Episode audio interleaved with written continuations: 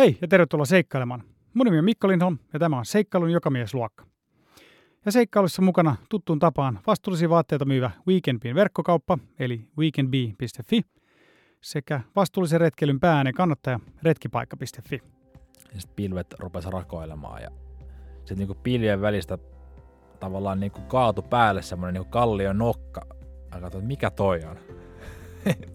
Sitten pilvet hälveni entisestään ja ei saakeli, saa se meidän me, tota, pilari, mikä pitäisi lähteä kiipeämään. Aivan niin kuin järkyttävä jyrkkä, tämmöinen kalliomuodostelma siellä ja niin yli, yli kuuteen kilometriin nousee. Ja sitten lopussa tosiaan semmoinen niin hainevä, hainevä muistuva lumiharja, aivan niin kuin tosi terävä. Todella hienon näköinen, haastavan näköinen. Tänään mulla on vieraana Juho Knuuttila, joka on yksi Suomen kovimpia nuoria kiipeilijöitä. Juho on ehtinyt tekemään jo vaikka kuinka monia huikeita nousuja Suomessa ja Valpeilla ja ympäri maailmaa. Ja me päästään Juhon mukana ensin nousuyritykselle Nepalissa Mount Everestin lähestöllä sijaitsevalle Tengkangpoja-nimiselle vuorelle, jonka pohjoisseinää Juho nousi ystävänsä Quentin Robertsin kanssa vuonna kaksituhattayhdeksäntoista. Kaksikko nousi alppityylillä todella kevyillä varustuksilla pidemmälle kuin yksikään retkikunta on tähän asti noussut tätä todella vaativaa seinämää. Öö, Juho kertoo, miten tällaisia ensinousuja suunnitellaan, millaisia varusteita valikoituu matkaan ja miten ylipäätään tämmöisellä lähes pystysuoralla seinämällä voi viettää kuusi, kuusi vuorokautta. Miten siellä voi nukkua, telttailla, syödä, juoda ja niin edelleen. Juhon seikkailusta voi lukea lisää osoitteessa juho knuuttila piste com. Ja mies löytyy Instassa myös samalla nimellä. Tervetuloa Seikkailu jokamiesluokkaa, Juho Knuuttila. Kiitos, kiitos. Hauskaa, että pääsit paikalle. Ja tänään me puhutaan kiipeilystä, sillä mä tajusin tuossa vähän aikaa sitten, että mehän ei ole vielä puhuttu kiipeilystä ollenkaan tässä podcastissa. Ja tämä vääryys pitää tietenkin heti korjata. Ja oli hauskaa, että saatiin sut tänne näin vieraaksi. Ja tota, niin, sä oot nuori kaveri, mutta sä oot ehtinyt tekemään kiipeilysaralla vaikka mitä. Niin, no voisi sanoa, kymmenkunta vuotta kohta tullut harrastettu lajia. Joo. Ja siihen on mahtunut aika paljon jo. Niin, joo. Mäkin katsoin sieltä sun blogista, sun, miksi sitä nyt sanotaan, kiipeily-C V:tä. Niin, niin että siellä on... riittää kaiken näköistä. Tota, koska sä itse aloitit kiipeilyä, miten sä ylipäätään innostuit siitä? No, ehkä toi ähm, aloitustapa oli aika vanha-aikainen loppupeleissä. Et nykyään monesti ihmiset menee kiipeilyhalleille ja sitä kautta rupeaa sitten harrastamaan lajia. Mutta itse niin lähdin liikkeelle vuorilta heti alkuun. Okay. Et tavallaan aina tykännyt liikkua luonnossa ja, ja tutkia ympäristöä ja tavallaan urheilla, urheilla tuota, luonnossa. Ja sitten kaksituhattaseitsemän niin käytiin Madeiran saarella perheen kanssa lomamatkalla. Ja siellä tavallaan pääsi ensimmäistä kertaa vuoristoluontoon, vuoristoympäristöön. Ja, ja se iski, iski sitten välittömästi niin kuin luonnosta kiinnostuneeseen. No kaksitoistavuotiaaseen, olisinko ollut silloin. Ja, ja sen jälkeen sitten pikkuhiljaa äitin kanssa tehtiin noita vuoristovaelluksia, Kilimanjaroa ja Elbrusia. Ja toki sitten Suomessa kanssa jonkun verran. Ja sitten kaksituhattakaksitoista niin tajusin, että jos haluaa päästä johonkin korkeammalle ja oikeasti niin kuin isoille. isolle vuorelle, niin pitää opetella vähän köysitoimintaa ja ruveta kiipeämään. Niin, niin. Ja sitten kaksituhattakaksitoista aloitin kalliokiipeilyn ja jääkiipeilyn. Ja siitä se periaatteessa niin kuin lähti. Mutta sulla oli tavoitteena just ne niin kuin korkeat vuoret ja se no joo, kiinnostus, oli... mikä sulla oli tullut sit sieltä. Niin kuin niitä. Joo, siinä vaiheessa tavallaan tavoitteet oli puhtaasti, puhtaasti siellä niin kuin korkeiden vuorien puolella. Ja tavallaan opetellaan se kiipeilyhomma sen takia, että päästään sitten jollekin isolle mäelle. Mutta toki tällä hetkellä se on sitten niin kuin muuttunut siihen, että niin kuin tykkää harrastaa noita kiipeilyn alalla ja niin kuin omina, niin, niin. ominaan. Mutta siis sun äiti oli niin kuin veisut kiip, niin kuin Kilimanjarolle ja Elbrusille. Niitä ehkä voisi sanoa toisinpäin. Okei. Okay, että niin, vein äidin. Sä, sä sait hyvän matkakaveri ja maksajan. Niin, niin no ei maksajan. Siis kaikki nuo reissurahat on tienattu kyllä okay, itse kovalla työllä. Niin, niin. Tavallaan joo. Heti alkuun se oli silleen, että vanhemmat ei maksa mitään. Jos niin, haluat niin. mennä, niin teet työtä niin, ja sitten saat mennä. Joo. Niin saat mennä. Mahtavaa. Ja toki tietysti niin nuorena niin ei hirveästi löydy. Löyy helposti ainakaan seuraa tuollaisille reissuille, niin äiti oli aika niin kuin luontava ja helppo, helppo valinta. Se oli kumminkin itse kiinnostunut kanssa ja on vieläkin. Se ei ole enää näille myöhemmille reissuille lähtenyt. No ei ole. Viimeinen, mikä tehtiin, oli kaksituhattaneljätoista. Oltiin Akongakuola tuolla. Oikeasti, vau. Wow. No onpa hienoa. Aika joo. Makea tuommoinen yhteinen harrastus sitten on tuossa tullut. Niin, ta- niin. Tai miten se on alkanut sitten. Se ehkä oli yhteinen harrastus, joo. Joo, joo. Niin voisi sanoa. Onpa kiva. Niin sä mainitsit vähän noista kiipeilyn eri alalajeista. Ehkä pitää vähän tässä niin kuin ottaa tämmöistä luokittelua alkuun, että ehkä kuulijat, jotka ei hirveästi kiipeilyt tai tiedä lajista, niin pääsee vähän kärryille, että mistä puhutaan. Joo, niitähän riittää. Ihan niin kuin sisäkiipeilystä, mikä varmaan kaikista tunnetuin tai eniten harrastettu laji ainakin kiipeilylajasta. Ja sitten kalliokiipeily, missä kiivetään sitä luonnonkallioilla. Ja siitä vielä eriytyy sitten boulerointi, missä kiipeillään tällaisen niin kuin maksimissaan kahdeksan metrin korkeita siirtolohkareita kallioseinämiä, missä on sitten alustana patjat, jos sieltä tipahtaa alas. Niin et siinä kiipeillä ilman köyttä. Ja niin, siinä kiipeillä ilman joo. köyttä. Sitten taas tietysti kalliokiipeilyssä on köydet, köydet ehdottomasti mukana. Ja sitten jääkiipeily, kiivetään jääputouksia. Ja, ja sitten tietysti vuorikiipeily kautta alpinismi, mistä liittyy niin kaikki niin kuin vapaa-laskut sun muut, mitä kaikkea vuorella voikaan harrastaa. Joo. Et tolleen pikaisesti sanottuna niin tuossa niin tavallaan pää. Päälait. Okei, vielä toi tekninen kiipeily, tekno, on sitten vielä tavallaan omansa. Eli vedetään itse kamoista, kamoista ylös tavallaan kaikki keinot on sallittuja, miten päästä sinne kallion päälle. Niin, että siinä se kiipeily tai niin kuin kalliokiipeilyssä niin kuin kiivetään ja tehdään varmistuksia kallioon, jotta saadaan sitä köyttä niin kuin joo, tavallaan kalliokiipeilyssä ja mennään niin kuin omien käsien jalkojen voimin. Niin. Sitten taas teknokiipeilyssä niin voit käyttää kaikkia apuvälineitä, laittaa niitä varmistuksia ja vetää niistä. Niin just, no aivan. Niin. Että sitten käytetään jumareita tai jotain joo, nousukahvoja. Joo, ja joo. Ja mikä näistä lajeista on sulle sitten ollut se, mistä sä oot niin kuin innostunut eniten? No kyllä se toi vuorikiipeily on tietysti ykkönen ehdottomasti. Joo. Ja tavallaan kaikki on tullut sitten sen jälkeen siihen tuota päälle, että pystyy kiipeämään vuorella sitä vaikeampaa ja hienompaa. Joo. Mikä siinä vuorissa tai siinä vuorikiipeilyssä sitten viehättää? Osaatko sitä sanoa? No se on tavallaan niin monisyinen paketti, että no, okei, pelkästään se luonto, luontokokemus, fyysinen haaste, henkinen haaste ja tavallaan se palapeli, mikä siinä pitää rakentaa ja saa osumaan kaikki kohdalle, että joku onnistuu. Et pitää olla sääolosuhteet kunnossa, pitää olla kaveri kunnossa, pitää olla itse kunnossa, pitää olla reitin olosuhteet kunnossa. Siinä on niin, kuin niin monta liikkuvaa osaa, mikä tekee sitä haastavaa. Ja se kiinnostaa. Ja, to, ja toki pieni tietysti semmoinen niin kuin vaaramomentti, mikä siihen liittyy, niin on kanssa kiinnostava aspekti. Niin, joo, mä itse, no joskus kauan kauan sitten kiipeiltiin jonkin verran ja mä en jotenkin itse päässyt korkean paikan kammon tai semmoisen korkeiden paikkojen kanssa kauhean sinuiksi, että jonkin verran kiipeiltiin, mutta jotenkin se, se ei ollut semmoinen kauhean tunne, mikä tuntui hyvältä. Joo. Niin onko sulla, onko sulla, minkälainen suhde sulla itse niin kuin korkeisiin paikkoihin tai siihen semmoiseen korkean paikan tunteeseen? No ei nyt varsinaisesti korkean paikan pelko ole, mutta tota, kyllä sen on huomannut, jos on vaikka kilometrin maan pinnan yläpuolella, sillä että se kallio putoo kohti suoraan maahan, killut siellä, niin kyllä siinä tulee semmoinen maahanpohjassa oleva kouristus, niin. Että ei siitä voi välttyä. Että onko sitten pelko vai mitä se on, mutta tavallaan semmoinen tunne kuitenkin tulee. Niin, jotenkin luulisin, että siihen turtuu silleen, että, että, että sit se on ihan sama, että onko sadan metrin päässä vai no niin joo, kilometrin niinku, päässä, että lopputulos on ihan sama, jos köysi, köysi niin, pettää. Mutta kyllä tavallaan kun siinä kiipeilysuorituksessa itsessään, niin ehkä unohtaa sen, mutta sitten kun varmistelet vaikka siinä kaveria sitä jossain niin, seinällä, niin siinä kerkeä katsella alaspäin ja miettimään tilannetta ja niin, niin. Oho, täällä ollaan taas. Joo, niin, että sitten kun ei ole itse. Niin, tavallaan kun ei ole sellaista niinku tiukkaa keskittymistä kautta flow-tilaa päällä, niin niin. Pystyy keskittyä kaikkeen, tai huomaa kaikkea muuta. Niin, niin että sitten sitä havaitsee, että hetkinen, mitäs, mitäs niin, me teetään? Kyllä. Aivan. Me ollaan usein keskitytty yhteen seikkailun tässä, ja mä haluaisin kysellä vähän enemmän tuosta niin kuin big wall-kiipeilystä, koska se on mun mielestä niin älytön konsepti, varsinkin kylmissä olosuhteissa kiivetään pitkiä reittejä, ja jopa niin pitkiä reittejä, että siellä seinällä joutuisi syöpymään välillä. Ja sä oot tehnyt muutamia näitä big wall-reittejä myös. Miten sä itse nostaisit niistä niin kuin semmoisiksi suurimmiksi saavutuksiksi? Jos vähän käydään tavallaan termiä vielä ensin läpi, niitä, mitä big wall me- meinaa. Joo. Niin, niin, no lähtökohtaisesti, niin kuin sanoit, niin se on niin iso seinä, missä pitää yöpyä useampia öitä monesti. Eli esimerkkinä vaikka El Capitan nyt oli Josemiten, Josemiten laaksossa Jenkeissä. Mutta sitten, mitä tosiaan itse teen, niin on tota big wall-kiipeilyä alppiympäristössä, eli tuon siihen niin kuin big wall-kiipeilyyn jääkiipeily ja mikstakiipeily ja vuoriympäristö vielä lisäksi. Eli semmoinen aika kompleksinen paketti. Ja mitä se mi- mikstakiipeily oli? No se on sitä tota, kallion kiipeämistä jäähakkujen kanssa. Kun monesti on, on jäätä, mitä kiivetään jäähakkujen ja jäärautojen kanssa, eli terävät piikit käsissä ja jaloissa.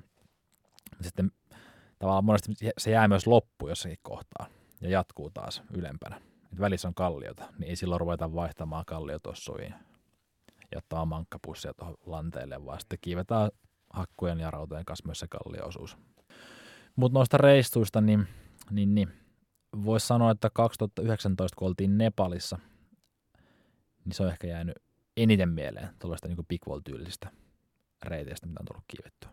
No kerro, kerro vähän siitä, tota, siitä reissusta ja siitä tota, Seinämästä, mitä te olette kiipeämässä.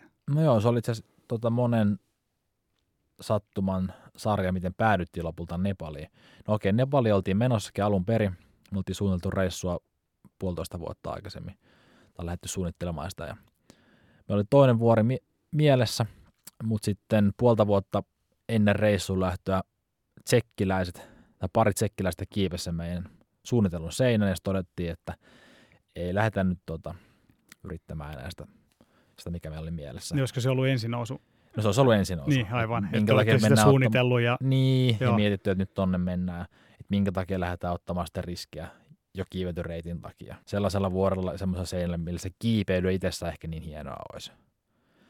No sitten vaihdettiin Intiaa meidän suunnitelmat. No sitten toi Kashmirin kriisi kärjistyi. Niin sinne ei oikein päässyt. Ja tässä kohtaa reissulähtöä oli kolme viikkoa aikaa. No sitten ruvettiin kuumeasti etsimään paikkaa että, tai kohdetta, että et, et, ettei kaikki tukirahat, mitä oltiin saatu siihen reissuun, niin mene hukkaan. Ja kumminkin haluttiin päästä, haluttiin päästä reissuun. Ja sitten löydettiin toi, tai Quentin kiipeilypari, niin Quentin Roberts Kanadasta, niin löysi ton Tengkangpochen pohjoispilarin. Se sijaitsee tuolla Everestistä pikkusen tuonne niin länteenpäin. Niin semmoinen, semmoinen sen niminen vuori kuin Tengkangpoche. Niin, niin sillä on tota, hieno semmoinen kalliopilari, tuhat, reilu tuhat metrinen, ja sitten tavallaan se loppuu semmoisen lumiharjaan, mikä johtaa vuoren huipulle. Niin se näytti siistiltä, ja sitten lopulta päädyttiin, että nyt lähdetään tonne. Tavallaan syy, miksi me, me otet, valkattiin se, niin oli myös se, että tota, siinä oli nopea saada luvat, koska se huippu oli alle kuusituhatta viisisataa metrissä, niin se lupa prosessi on Nepalissa sitten nopeampi semmoisille huipuille. Okei. Okay. Että se onnistui muutamassa viikossa. Kuinka paljon te tutkitte tuota etukäteen? Tässä sanoit, että se Quentin löysi ton, niin miten, mistä se sen löysi? Mistä noista saa tietoa? Mm, no se tuota, ton Tengkangpochen kohdalla, niin sitä oli yritetty aikaisemmin. Joo. kaksituhattaseitsemän pari kan- kanukkia oli käynyt yrittämässä sitä pilaria, mutta oli päässyt noin puoleen väliin asti vaan. Niin niiltä sai tietoa, mutta sitten tavallaan mistä Quentin hoksaston, niin oli, oli semmoinen kiipeilijä kuin Ines Papert, aika maailmankuulu jääkiipeilijä. Ja se on Quentinin kaveri. Quentin kysyi Inesiltä sitten, että mihin kannattaisi lähteä. Mm. Ja Ines sanoi, että menkää tonne. No sitten googlattiin, googlattiin tuota vuoria, katsottiin, että toinen näyttää siistiltä. Mennään tonne. Kuinka pitkään te suunnittelette sitä reissua? Tai tämä oli tietenkin pitkä prosessi, no, kun te niin, olitte no, niin kuin toi, jotain reissua suunnitellut, mutta niin, että pu... sitten kun te saitte tämän no ei siinä kauheasti aikaa. Muutamassa viikossa piti kasata okay. paketti kasaan tavallaan. Että se alun... no, no se oli todella nopeata sitten. Niin, se alkuperäinen suunnitelma oli ihan erityyppinen vuori. Semmoista niin kuin vähän loivempaa ja enemmän jää- ja lumikiipeilyä. Joo. Ja tämä oli sitten taas niin kuin ääritekninen jyrkkä seinä. Niin siinä ei ollut hirveästi aikaa sitten laittaa pakettia kasaan. Ja nyt jälkeenpäin niin sanoisin, että olisi mielellään olisin ottanut kuukauden lisäaikaa ennen reissua. Mihin sä olisit sen ajan käyttänyt? Sitten vaan reissu tut- tai niin, ne, tavallaan taktiikan hiomiseen ja varusteiden mm. hiomiseen. Ja tietysti ei sitten vuorosta pysty hirveästi selvittämään etukäteen, kun siellä ei tavallaan ole oltu, oltu aikaisemmin ainakaan niin koko, koko matkalta sitä seinää. Et jotain informaatiota löytyy, mutta pitkän matkaa se on tavallaan tuntemattoman kohtaamista. Mutta tavallaan kaikki se alustava työ, minkälaiset olosuhteet, milloin kannattaa mennä, mitä varusteita ja niin edespäin. Joo. Niin siihen on se käyttänyt. Ottanut mielestäni enemmän aikaa. Miten tuommoista kiipeilylinjaa suunnitellaan sitten noin pitkälle Seinämälle, jota kukaan ei ole kiivennyt aikaisemmin? niin onko no, se sitten siellä paikan päällä, vaan pitää sitten kiikaroida ja katsoa ja suunnitella vai? Joo, niin se menee tavallaan sitten, kun no me käytiin akklimatisoitumassa eri vuorilla, Zolastella. Se on kuusituhatta sata, me, ei kun on se kuusituhatta neljäsataa metrinen vuori. Tuossa Namche Bazaarin pohjoispuolella käytiin siellä ensin ja sitten mentiin tänne Tengkangpochelle, mikä on taas pari päivää toiseen suuntaan sitä Namche Bazaarista, tästä niin kuin Serpojan pääkaupungista. Ja siellä on se, se niminen kylä kuin Tengpo, niin, missä on kaksi majataloa vaan. Ja tämmöistä niin kuin taloa, joista sitten toisessa niin rouva pitää semmoista niin kuin majatalomeininkiä. Tosi alkeellinen. Ja siinä sitten istuskeltiin sen vuoren alla, sen Tengkangpochen alla pari päivää ja kiikaroitiin sitä pilaria läpi, mistä voisi päästä ylös ja miten olosuhteet vaihtuu ja muuttuu. Ja siihenkin olisin ottanut mieluusti niin kuin viikon pelkästään sen vuoren niin kuin tutkimiseen ja observoimiseen. Niin, että miten erilaiset niin, sääolot vaikuttaa. Niin, miten niin kuin, kun sataa lunta, niin miten se vuori käyttäytyy, mistä tulee vyöryt alas ja kaikkea siihen. Mutta tietysti kun päästiin paikan päälle sinne kylään, Tengpon, Tengpon kylään, niin sitten tietysti sääikkuna oli avautumassa. Se näytti kahdeksalle päivälle hyvää keliä. Niin ei tuollaista voi ohittaa, kun me tiedettiin, että se tulee kumminkin kestämään sen kahdeksan päivää ainakin. Niin sitten me sit, sit lähdettiin menemään. No miltä se tuntui päästä sinne sen vuoren juurelle sitten? No se oli komea, kun käveltiin sitä laaksoa sieltä tuota Namche Bazaarin suunnasta tuohon Tengpoon, niin oli aika pilvistä. Ja sitten pilvet rupesi rakoilemaan ja sitten niinku pilvien välistä tavallaan niinku kaatu päälle semmoinen niinku kallion nokka. Katsoin, että mikä toi on. Sitten pilvet hälveni entisestä ja ei saa, kyllä saa se meidän tota, pilari, mikä pitäisi lähteä kiipeämään. Aivan niin kuin järkyttävä jyrkkä, tämmöinen kalliomuodostelma siellä. Joo, aivan mahtava. Yli, yli kuuteen kilometriin nousee. Sitten lopussa tosiaan semmoinen niin hainevä, hainevä muistuttava lumiharja, aivan niin kuin tosi terävä. Sitä vielä viisisataa metriä siellä päällä ja todella hienon näköinen, haastavan näköinen. Kuulostaa jostain leffakohtaukselta, semmoinen niin niin establishment shot, että tullaan niin kuin laakseen, tadaa, pilvet sitten, joo, sitten se oli ihan kylmät väreet. Mahtavaa. Oi vitsi, noinhan se pitää ollakin. Just ajattelin, jos te olisit tullut jossain myrskyssä sinne, niin ettei olisi nähnyt koko vuorta ollenkaan. Niin. Ollaanko me oikeassa kylässä? Niin. Kuinka korkea se oli siis se vuori? No se oli kuusituhatta neljäsataa kaksikymmentäseitsemän. Niin sinne niin kuin... Lu, niin, joo, ja joo. Sitten toi kylä oli neljätuhattakolmesataa metrissä, metrissä, mutta sitten oli vähän matkaa vielä sinne tavallaan kiipeilyn alkuun, tai sinne seinän juurelle. Että olisiko se jostain neljätuhattakahdeksansataa metristä lähtenyt se kiipeily, eli Mont Blancin huipun, huipun korkeudesta sitten niin, ylöspäin. Niin, että ollaan aika korkealla niin, siis tavallaan. Ei nyt ehkä Himalajan mittakaavassa, mutta tavallaan niin kuin... Mutta Suomen mittakaavassa. No, Suomen mittakaavassa ainakin ja Alppien mittakaavassa ne ollaan korkealla kyllä. Aivan, aivan. No mikä sua jännitti eniten tai teitä, kun te lähditte, lähditte tota, lähestymään sitä vuorta siinä vaiheessa? No kyllä me nähtiin, että tavallaan se linja on hyvinkin turvallinen kiipeilymielessä. Että siellä ei ollut isoja lumikenttiä päällä ja nähtiin, että sieltä ei ole tullut mitään kiveä alas. Se kivi oli hyvin kompaktia. Niin siinä tajus kyllä suht nopeasti, että tavallaan se haaste, mikä siinä on, tulee sitten kiipeilyn vaikeudesta. Että se tulee olla todella vaikeaa. Ja tavallaan se jännitti sitten, että löytyykö, löytyykö sitten semmoinen reitti, mitä päästään ylös. Ja että vaikka löytyykin, niin ollaanko me itse riittävän hyviä siinä. Me oltiin sitten loppupeleissä kuusi päivää siellä seinällä, niin koko aikaa tuollaisessa niin ensin nousu yrityksessä, yrityksessä tila niin kehittyy ja muuttuu päivä päivältä. Että on eri fiiliksi ja välillä tuntuu, että ei etene mihinkään ja käännytäänkö alas. Ja tavallaan koko ajan käydään sitä keskustelua kaverin kanssa läpi, että miten tämä menee. Niin kuinka monta päivää te olitte siis yhteensä? No me oltiin kuusi päivää siellä. Ekana päivänä päästiin suht korkealle viisituhattaneljäsataa metriä jo. Ja sitten siitä eteenpäin kiipeily vaikeutui silleen, että sitten oli jo tosi, tosi tavallaan hidasta se meno. Ei yksinkertaisesti pystynyt vaan nopeampaa etenemään ylöspäin. Joo. No kerro vähän siitä niin kuin reitti, reitistä, että mitä te sitten no joo. kiipesitte. No tavallaan se... Koko systeemi, se koko seinä, se, se voi jakaa kolme osaa, että ekat kuusisataa metriä on semmoista niin kuin vähän loivempaa lumijääkiipeilyä, ei helppoa kuitenkaan. Sitten tulee tavallaan se, se niin kuin big wall-osuus. Toiset kuusisataa metriä sitten kalliokiipeilyä, ehkä sielläkin jäätä vähän välissä lumista, meininkiä niin kuin lunta kiven päällä, ja mikä tietysti hidastaa menoa ne. huomattavasti. Ja kun siellä on niin kylmä, niin siellä voi kiivetä kalliotossuissa. Sitten on oltava isot kengät ja ehkä raudat ja teknontakkiin välillä. Ja sitten tavallaan siellä lopussa on vielä se viisisataa metrin lumiharjanne. Eli yeah. kolme tuommoista osaa. Ja, ja me päästiin siihen tavallaan sen kallioosuuden alle tokana päivänä jo. Ja se aikaisempi yritys, mikä siellä oltiin tehty kaksituhattaseitsemän, nämä kaksi kanadalaista, niin niillä oli mennyt suurin piirtein siihen kohtaan niin, mm, yhdeksän päivää. Okei. Okay.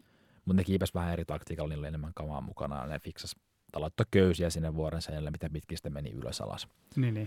Niin me mentiin sitä vähän kevyemmällä. Ja vei tavaraa mukanaan. Niin, vei tavaraa ja. mukanaan. Ja. Valmistautui viettämään vielä pidempiä aikoja siellä, siellä vuorella. Meillä oli sitä tavallaan vaan kummallekin reput ja, ja, ja yksi kiipeilyköysi ja yksi semmoinen laskeutumisnaru mukana. Ja teltta tietysti. Sun muut, mitä siinä tulee, mutta aika, aika vähän kampetta. Ja joo, päästiin siihen kallio seinän alle tokana päivänä ja sitten siitä eteenpäin, niin, niin, niin meno kävi aika jyrkäksi ja hitaaksi entisestään. Ja siinä tavalla se kiipeilytyyli myös vaihtui, että se meni siihen big wall-tyylisessä kiipeilyksi, että no Quentin liidas ensimmäisen päivän siinä tota, kallioosuudella, kiivettiin seitsemän köyden pituutta. Köyden pituus meinaa suurin piirtein, niin kuin, vaikka jos köydet on kuusikymmentä metriä pitkät, niin kiivetään se matka. Sitä on pakko tehdä varmistuspiste, ankkuri, mistä sitten taas niin kuin varmistetaan kaveri ylös ja sitten jatketaan taas siitä ylöspäin. Köyttä on taas käytettävissä. Kuitenkin seitsemän köyden pituutta kiivettiin siinä ja sitten kävi niin, että yö yllätti kiipeilijät ja koko seinällä ei ollut semmoista paikkaa, missä olisi voinut seistä olleskaan, niin kuin, edes kahden, kahden jalan kokoista paikkaa, missä olisi voinut seistä tai istua. Niin miten semmoisen sitten jäät yöksi? Roikkumaan valjaassa siellä tuota, kaksikymmentä asteen pakkasessa. Niin se oli vähän nihkeä, nihkeä kohta, mutta sitten tuota, sieltä löytyi kumminkin semmoinen tavallaan pikkusen päälle kaatuva kalliokolo, mi- mihin oli tuuli pöllyttänyt lunta tavallaan sinne niin kolon pohjalle. Ja siitä onnistuttiin sitten hakkaamaan semmoinen, no mihin just saatiin kaksi istuinpaikkaa. Eli kumpikin äijä mahtui, mahtui siinä just selkäkyyryssä sitten olemaan ja että teltan pystyttämistä ei ollut mitään, mitään niin kuin toivoakaan siinä tilanteessa. Vedettiin tavallaan teltta niin muoipussin lailla tuosta niin jalkojen kautta pään yli. Sitten oltiin siellä niin kuin huppu. Huppu, hupun sisällä. Ja tietysti sehän kostui aika nopeasti. Välillä piti raottaa ja haukata happea. Ja tavallaan suurin ongelma oli siinä, että siellä tuuli aika paljon, niin sitten sieltä ylärinteeltä pöllysi lunta meidän päälle. Että oli pakko pitää sitä telttaa tuossa niin kuin huppuna. Ah niin, että sitä lunta pöllysi niin paljon. Niin, sitä tuli niin paljon, se tuuli pöllytti sitä sieltä ylempää, että ei tullut niinku hetken taukoa oikeastaan siinä lumipöllyssä. Että oli pakko olla siellä hupun, hupun sisällä ja eipä siinä hirveästi keitellä mitään tota, vesiä tai ruokaa tehdä. Että ja sitten kärvisteltiin se yö, yö siinä. Se vei aika paljon voimia. No varmasti joo. Ei, kuinka, oliko siellä hyvä fiilis silleen, että ei tässä mitään hätää vai oliko no se? No ei siinä mitään hätää sinällään ollut, että oli vaan niin kylmä. Ei, mutta aika kuumottavaa kuulostaa kumminkin niin tuommoisen niin. kallion kolossa sitten viettää yötä. Niin. Se ei ollut mitenkään ainoa yö, että siitä ei ollut muuta. No ei, meillä oli hyviä, tavallaan hyviä öitä alla, hyviä telttapaikkaa aikaisemmin löytynyt sieltä. Ja kumpi... niin, siinä oli, niin edelliset työt oli, että te saatte joo, sinne yllätti... lumirinteeseen. Joo, me saatiin hakattua lumirinteeseen paikat teltalle. Niin, niin. Ja niin kuin yllättävän hyviä jopa. Niin, niin.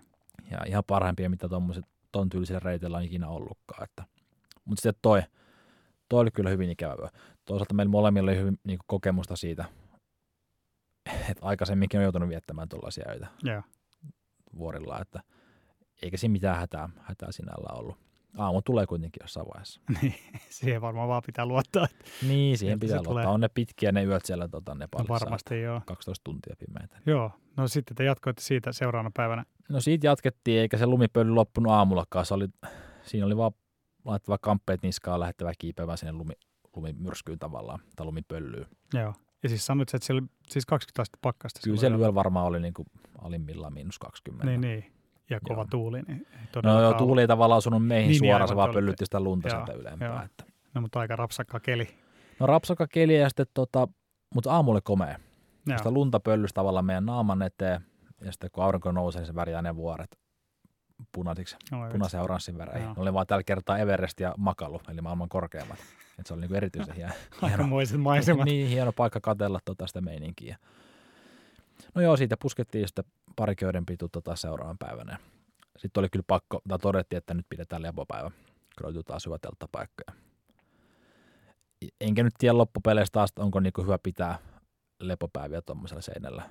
Ei sieltä kumminkaan pysty palautumaan oikein mitenkään. Niin, niin. Tosi kylmä ja niin, kylmä ja sitten kun tavallaan se oli pohjoisaspektilla se, se seinä, niin se meinaa sitä, että siellä ei aurinkovaloa ole oikeastaan yhtään.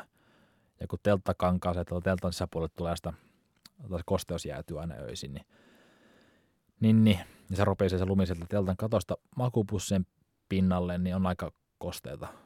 Kaikki kamat on vähän märkiä ja ei pysty kuivattelemaan niitä missään vaiheessa sitä suoritusta, niin Niin, niin. Sekin tavallaan lisää sitä kärsimystä siinä, että... Kuulostaa tosi kivalta. Minkä takia tuo tehdä? No joo, mutta toisaalta paras fiilis tulee monesti noissakin, kun sieltä pääsee sitten pois. No niin, niin, aivan, aivan, joo. On siellä hyviä hetkiäkin, kyllä. Niin, paljonkin, niin. Mutta joo. Tavallaan se hienoin fiilis tulee sitten, kun sieltä pääsee pois. Joo. Mutta olitte sitten tuossa vaiheessa, kun te piditte sen lepopäivän, te olitte päässyt sen niin kuin kallioseinämäosuuden. No meillä oli sitä kallioosuutta jäljellä sitten tota vielä mm, sata viisikymmentä metriä. Ja sitten lopulta se osoittautui aika hankalaksi. Se seuraa pätkä vielä siitä tuolta lumihyllyltä. Et, et, lepopäivän jälkeen kiivettiin seuraavana päivänä viisikymmentä metriä vaan. Ja sitten tuli semmoinen kallio släbi eteen, mihin ei saanut minkäännäköisiä varmistuksia. Ja no toki, jos olisi ollut akkuporakone tai tuo isku, pora, poravasara mukana ja pultteja, niin siitä olisi menty ylös. Ja. Tai edes käsipora ja sitten pultteja. Mutta me kiivettiin tavallaan sellaisella etiikalla, että tota, mm, mahdollisimman minimalistisesti eikä haluta jättää minkäännäköistä jälkeä sinne vuoren seinään.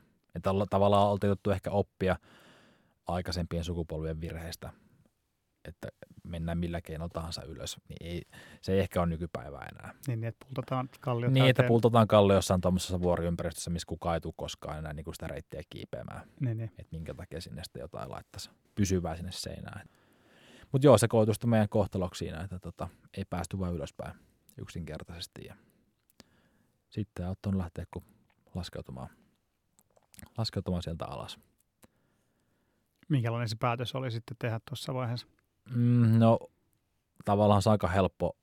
se oli aika helppo, kun vaan niin kuin näkee niin, niin, tästä ei, ei, ei, ei tästä mennä, ei tästä mennä ylös. Joo.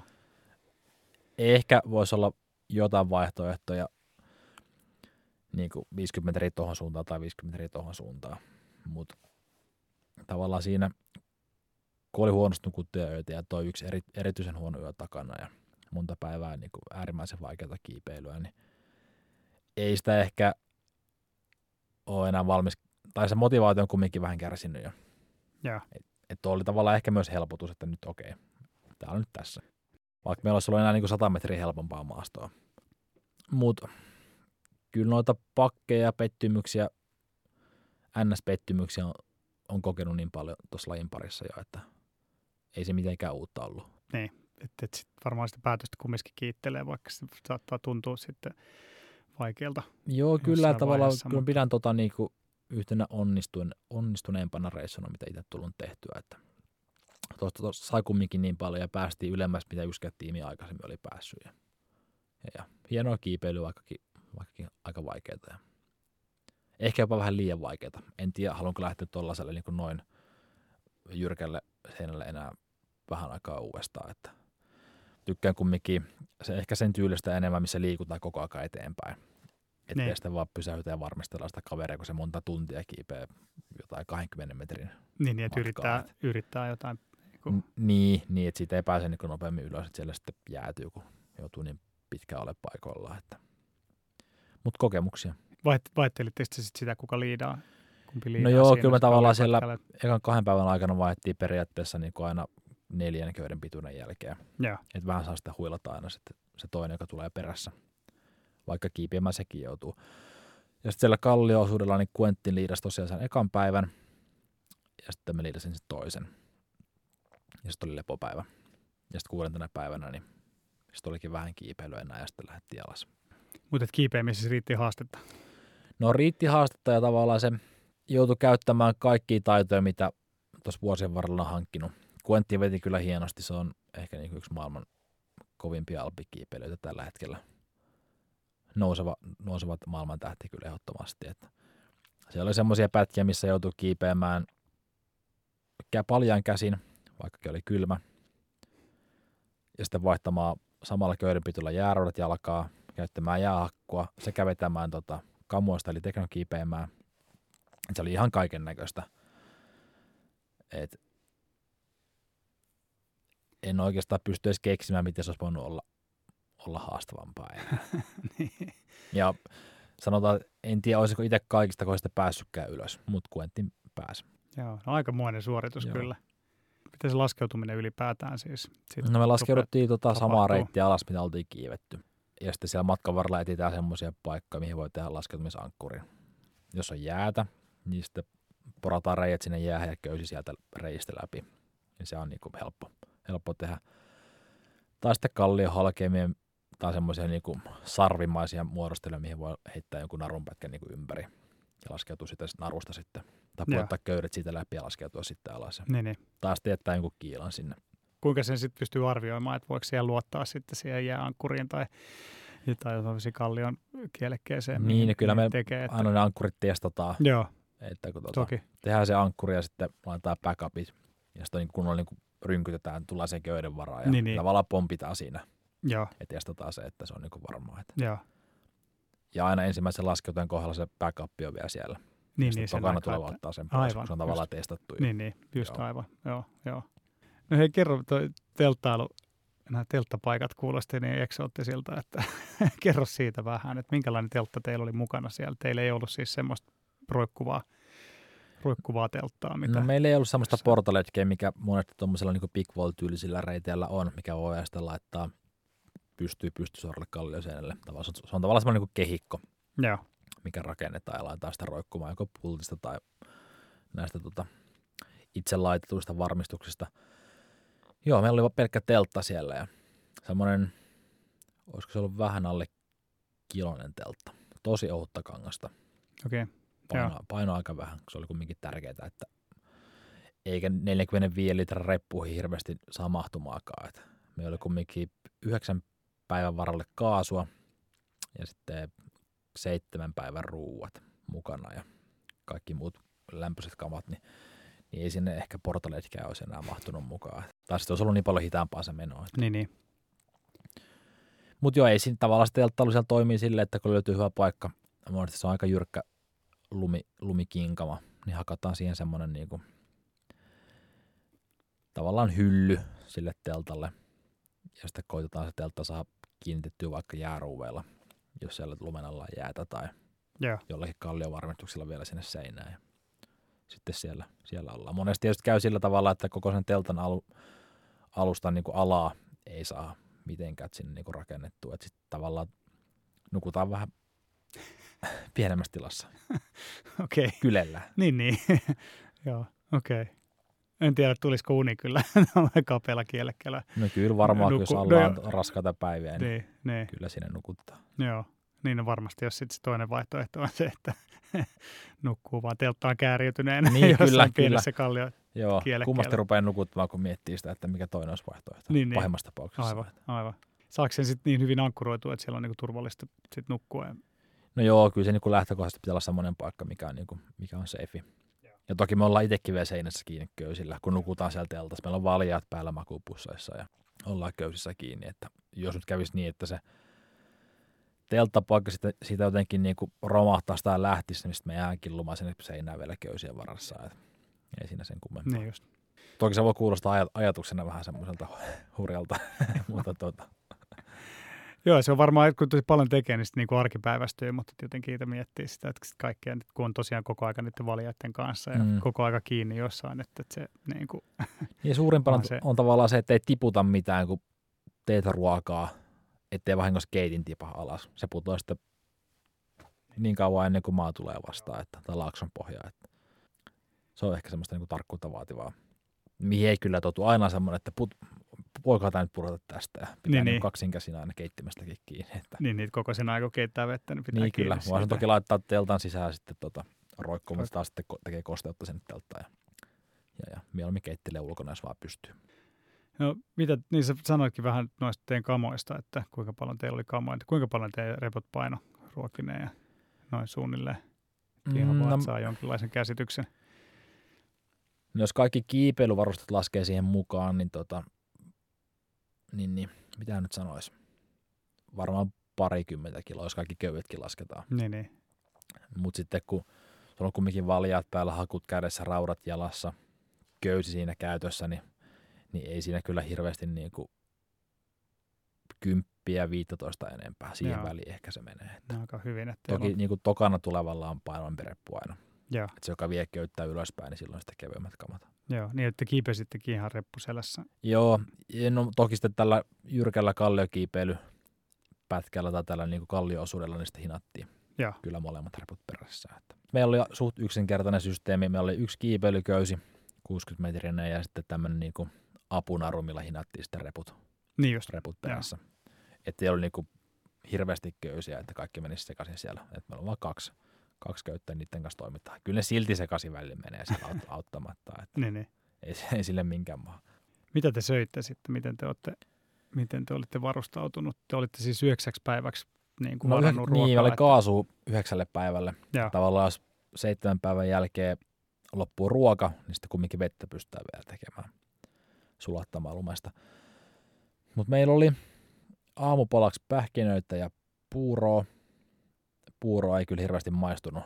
Ja sitten päivässä aikaa jotain patukoita, tämmöisiä niin kuin karkkikuutioita, mistä ei. Saa nopeasti energiaa. Ja sitten iltasi yksi pussi ruoka, teetä tai tämmöisiä niin kuin, mm, poretabletteja juomaksi.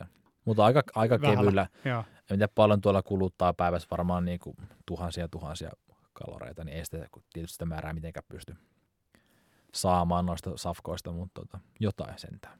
Mitä sitten veden kanssa? Päivässä aikaa meillä oli, oli litra kummallakin mukana. Joo, riittikö se sitten niin korkeassa? korkeassa no kyllä se tavallaan, kyllä se yleensä riittää. Me hirveästi ikinä missään vuorihommissa kanna enempää kuin litraa. Et ehkä mieluummin kantaa keittimen, ja sitten jos haluaa vettä, niin pysähtyy ja keittää tai sulattaa lisää. Et se on loppupeleissä kevyempää, kun kantaa vaikka kolme litraa. No tuossa on to- tosi tarkkaan miettiä niitä kamoja, mitä haluaa mukanaan kantaa. Monesti jopa niin kuin Googlejen nämä kaikki nauhat, ne revitään pois ja laitetaan pelkkä yksi kuminauha sinne. tota, saa se pään ympärille ja kaikki niin kuin karstaa ihan minimiin. La- laput pois vaatteista.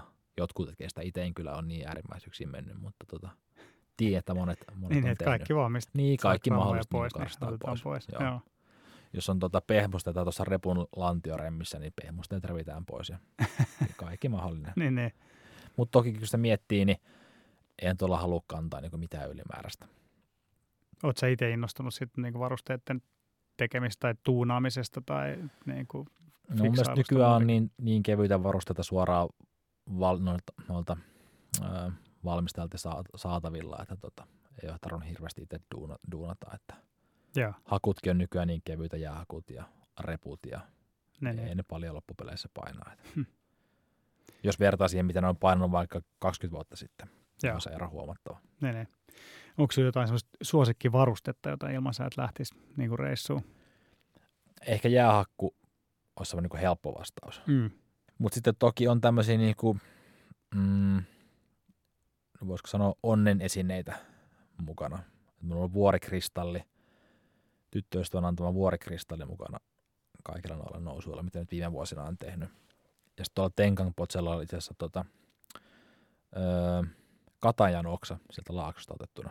Okei. Okay. Se oli kiva välillä haistella sieltä teltassa. niin, niin. Tavallaan niinku ripaus tuolta niinku ve- ve- maata. Niin, niin mukana. Niin, että niin, niin. Se on kumminkin aika mustavalkoista, mitä siellä sitten korkealla on. Että. Joo. Joo. Miltä se tuntuu olla siis noin pitkä aika sitten killuu köyden varassa seinällä? Onko se, tottuuko semmoiseen? Niin, kyllä siellä voisi sanoa, että siihen tottuu. Toki tuolla, tuolla Nepalin reissulla siellä Tengkangpochella niin oli muutamia semmoisia tilanteita, kun tota, ties meillä on vaan tämä yksi kiipeilyköysi. ja sitten ollaan siinä ympäristössä. Että on vähän semmoinen niin kuin alaston olo. Yeah. Että vähän, vähän tulee jopa oksettava fiilis sisälle, että ollaan tavallaan niin, niin siellä tota, kaiken armoilla. Pystyykö sitä sulkemaan siitä jotenkin pois mielestä, että onko se niin, semmoinen? Joo, totta kai sen pystyy sulkemaan, mutta mut, mut, varsinkin niissä tilanteissa, kun varmistat kaveria pitkään siellä ja ajatus kerkeä juoksemaan enemmän. Tai tulee takerruttua ehkä enemmän tuollaisia sitten niissä hetkissä enemmän. No reissaaminen ulkomailla on vähän vaikeampaa tällä hetkellä, niin tota, onko teillä jotain uusia suunnitelmia siitä huolimatta vai oletteko te nyt kääntänyt fokuksen Suomeen? No tota, kyllä tarkoitus olisi lähteä Pakistaniin tuossa kesäkuun lopussa. Et siellä on ollut suht, suht ok tilanne, että tota, tietysti karanteenit on muut siellä sitten maassa. Mutta tota. Minkälainen seinä tai vuori teillä no, on siellä pari, Kiikarissa? Pari kohdetta Kiikarissa, mutta tavallaan niin herkällä alueella siinä on niin kuin Intian ja Pakistanin rajalla, missä menee se ground position line, yeah. tavallaan se niin kuin sotilasalue.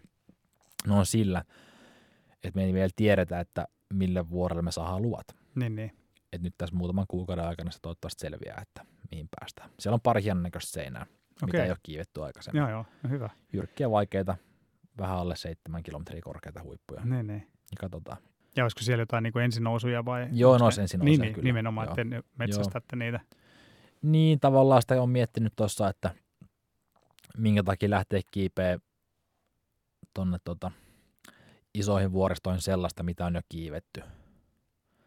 Et no joo, jos reitit, reitit on helppoja, vaikka nyt jos joskus haluaisi kiivetä jonkun kasitonnisen, niin jotain perusreittejä pitkin, niin joo, miksi ei. Jos haluat tikata se tavallaan vuoren, käydä siellä päällä. Niin. Sitten jos haluaa lähteä kiipeä jotain vaikeampaa, teknisesti vaikeampaa kiipeilyä, niin minkä takia ottaa riskiä jo sellaisesta tai jo kiivetystä reitistä. Meillä yrittää tehdä oman uuden. Siinä, siinä on tavallaan se myös seikkailun viehätys. Ja se on tavallaan niin kuin vähän taidetta myös, niin kuin näin, ta- niin kuin ta- jopa taiteen lajina Joo. sen uuden reitin tekemisen. Miten siihen silmä tottuu tai harjaantuu siihen, että alkaa löytää niitä oikeita, oikeita laineja sieltä? No kyllä sen tietysti. Eikä teki... silleen, että on puolisvälissä viisi päivää kiivennyt huomaa, että no ei tästä nyt tehdä. No mutta sillähän meillä käy sen Tengkangpochella, että ei siinä mitään sitten. Et niin se vaan menee, että alhaalta pystyy tiettyyn pisteeseen asti tavallaan hahmottamaan sitä reittiä. Mutta lopulta se selviää just siellä paikan päällä sitten, että pääseekö tästä vai eikö niin, pääse. Niin. Et no, vähän se on semmoista arvapeliä. No se on kyllä joo. Seikkailun, seikkailufiilistä aika isolla niin, ässällä. Kyllä, joo. joo. Mitkä sun, niin kuin sun lempikohteita Suomessa? Nyt tietysti kun tuo talvikausi on tuossa tota, ollut alla, niin Posion Koroama mm. jääkiipeilypaikka on niin ehdottoman ykkönen kyllä Suomessa. Et voi sanoa, että se on ehkä jopa niin kuin, yksi ainoasta niin kuin maailmanluokan kiipeilykohteesta Suomessa. Siellä on niin paljon reittejä ja mahdollisuuksia. Ja, ja. Sitten noista kesäkiipeilypaikoista, niin Simpeleen Haukkavuori on ehdoton ykkönen. Se on viisikymmentä minuuttia Imatralta kotipaikasta niin tuonne pohjoiseen päin. Tai koilliseen päin. Ja sitten jos vielä jonkun heittäisi, niin tietysti Oulahva Repovedellä niin on aivan klassikko, klassikko paikka. Se on niin uniikki. Jaa. Tavallaan se kiipeily lähtee siitä veden, vedestä käytännössä. Että lähdet kiipeämään veneestä sinne kalliolle. No minkälaisia vinkkejä sulla olisi kiipeily, kiipeilystä innostuneille, ihan aloittelijoille tai kokeneemmille, jotka haluaa vähän isommille seinille sitten? Niin varmaan...